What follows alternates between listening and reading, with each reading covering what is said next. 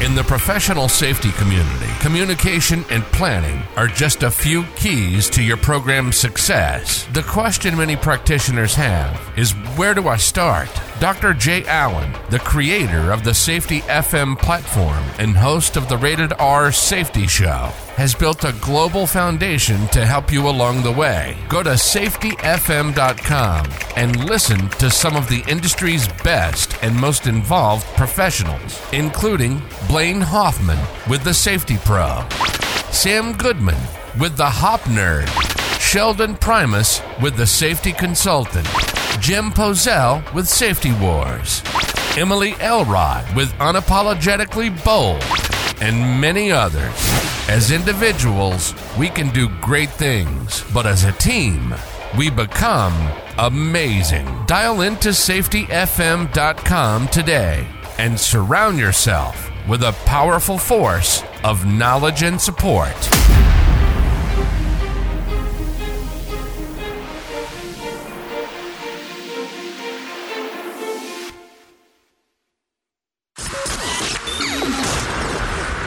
This, this, this, show is brought to you by Safety FM.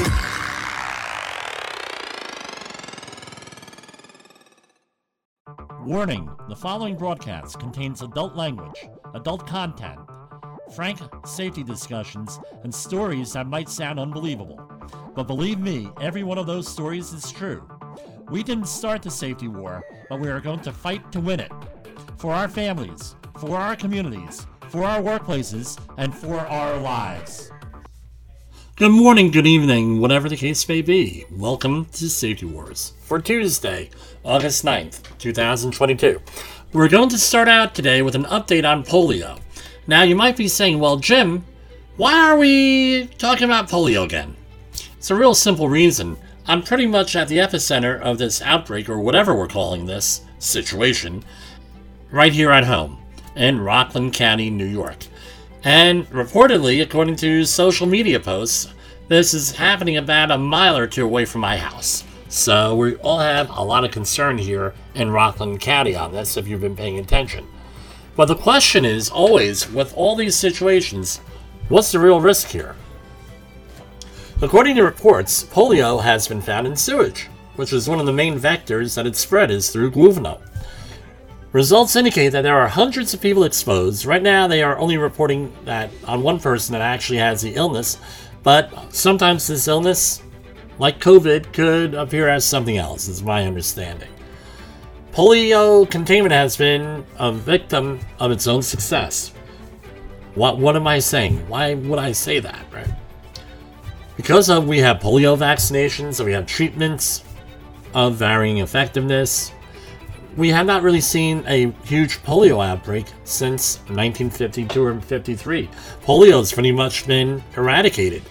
And when we were growing up, meaning people my vintage, our parents, our grandparents, maybe even our great grandparents had nightmares with polio.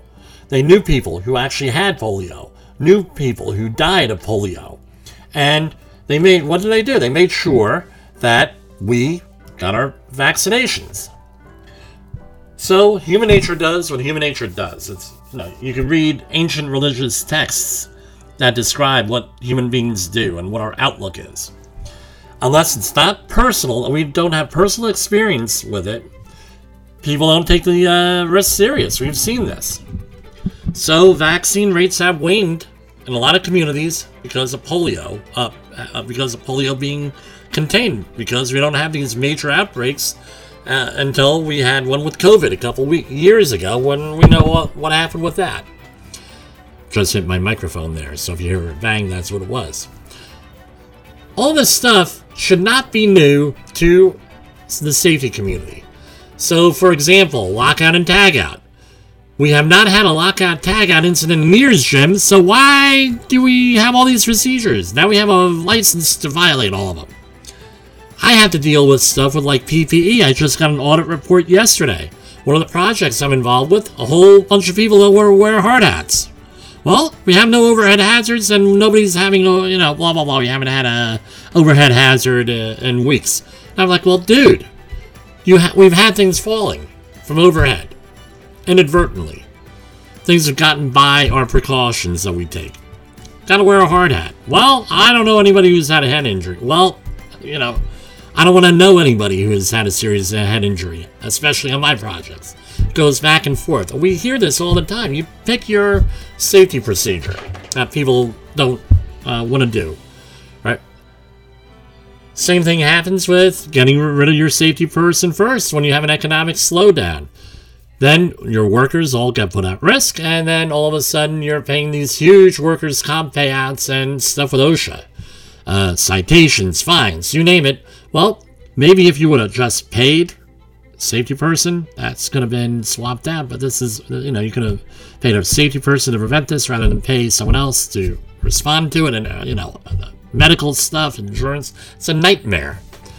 So, what am I doing here? We have vaccinations, which are the primary fighter against polio. We have a whole bunch of other stuff on how to manage this. Let's take it serious.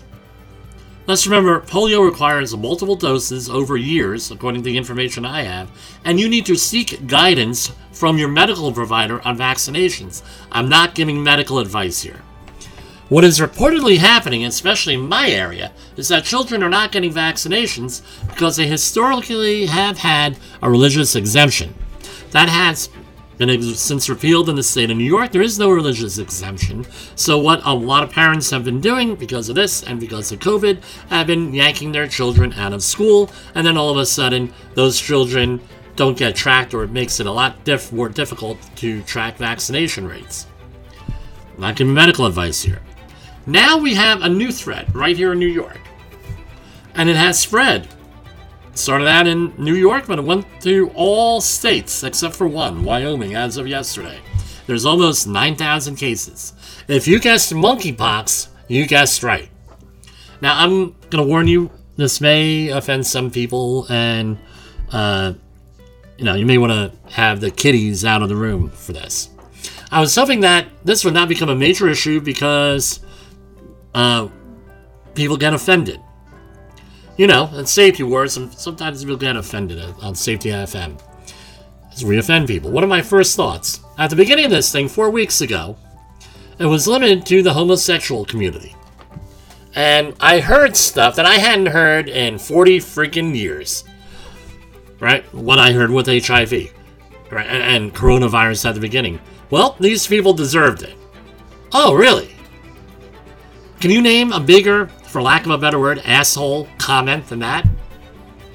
I, no, these are not from no uh, the conservatives, or these was from all corners here. This is from everybody. Well, they could deserve. This is a behaviorally spread disease. If you could change the behavior, blah blah blah. It sounded like a lot of BBS practitioners. Change the behavior, blame the worker. Right? Blame the employee, blame the victim. This is the way AIDS was managed back in the 1980s. There's a famous documentary uh, on all of this and how it was managed and how it was managed horrible and probably was uh, uh, caused, we know now, caused more problems than it solved. So today we know HIV, the virus that causes AIDS, was likely present since antiquity to a certain extent but definitely since the late 1800s. In the 1980s, several patient zeros were identified and personally called out. In part, that's what led to the HIPAA regulations, the privacy, medical privacy regulations, and our familiar bloodborne pathogen standard being passed by OSHA. With HIV, other communities started to become impacted. Hemophiliacs, uh, medical uh, uh, practitioners, and everybody. You know, that's the nature of human behavior and viruses. They tend to go everywhere. So don't think that this is just going to be limited to uh, uh, uh one population and you know oh all of a sudden oh we got to pick on that population we got to do this we got to do that. that's not the way to handle this it's one it's morally wrong and as i my former minister god rest his soul said to uh, uh, during his interview for his ordination, what do you, uh, which was about the time of when this came out, HIV in the mid to late '80s, really became a problem. He said, "Jesus had his lepers. Now we have people who are sick here. We got to help the sick. You got to help people." Now, we have a situation going on where there is a daycare center in Illinois. And reportedly, one of the workers at the daycare center has monkeypox. Now, here's the question Did he or she get it from the children, or did the children get exposed from this person? We don't know at this point. And let's remember, this is spread by casual contact as well as sexually. So, who knows where this is going? This has gotten out of this esoteric, uh, theoretical thing, whereas in this population now it's in what what do we call it? What's what's the daycare center called? It's called the workplace. How are we going to manage this? Are we going to backlash and blame people for getting monkeypox? Because I tell you what, now, and that's my cat in the background agreeing with me, now this is an HR issue. We have over 9,000 people as of yesterday that have this thing. But there is good news. We have a vaccination, and unlike COVID, there is a better on handle on how this is transmitted. This is a known illness. But I'm going to predict that if we do not go and manage this thing, this might be another COVID situation. Because there are shortages on vaccinations, there's reportedly one facility in Europe that makes this stuff, and I don't think it's too soon for us to start asking the question what do we plan on doing about this? Right? I'm trying to get the organizations I work with out front for this thing. You can contact us at 845-269-5772 or jim at safetywars.com. What do we need to do? This is what I'm trying to teach. This is what we promote here. We're talking about being reasonable. We talk about being rational, taking logical precautions, not an emotional knee jerk response. That's what we're used to doing, and they're bad results all the way around. So, what do we need? Rationality, logic, science, everything else. And that's how we're going to win that safety war. We're going to be able to win that safety war on monkeypox without actually having to fight it. And let's also remember going around judging people does not help the situation. Because maybe God's judging us on how we react to these situations. Think of it that way. What am I going to do to make the situation better? What am I going to do to make the situation less severe? All that goes into fighting this safety war that we're always talking about. It's not about conflict, it's about conflict resolution. It's about mitigating things. It's about not letting things not get out of hand. That's what that safety war is. It's not going in and arguing with people. It's having backbone and having and having respect for the other person and also what are you going to do to get some type of respect on your end? For Safety Wars, this is Jim Polzel. Is your safety training old, stale, and hackneyed? Is your safety trainer still preaching a warped version of behavior based safety? How about safety training that actually addresses your hazards in your workplaces and is not standardized baloney from 25 years ago? Contact the Safety Wars team at safetywars.com or call Jim Polzel at 845 269 5772. Remember, if you're receiving this message, you are the solution to unsafe workplaces. Is your safety training old, stale, and hackneyed? Is your safety trainer still preaching a warped version of behavior based safety? How about safety training that actually addresses your hazards in your workplaces and is not standardized baloney from 25 years ago?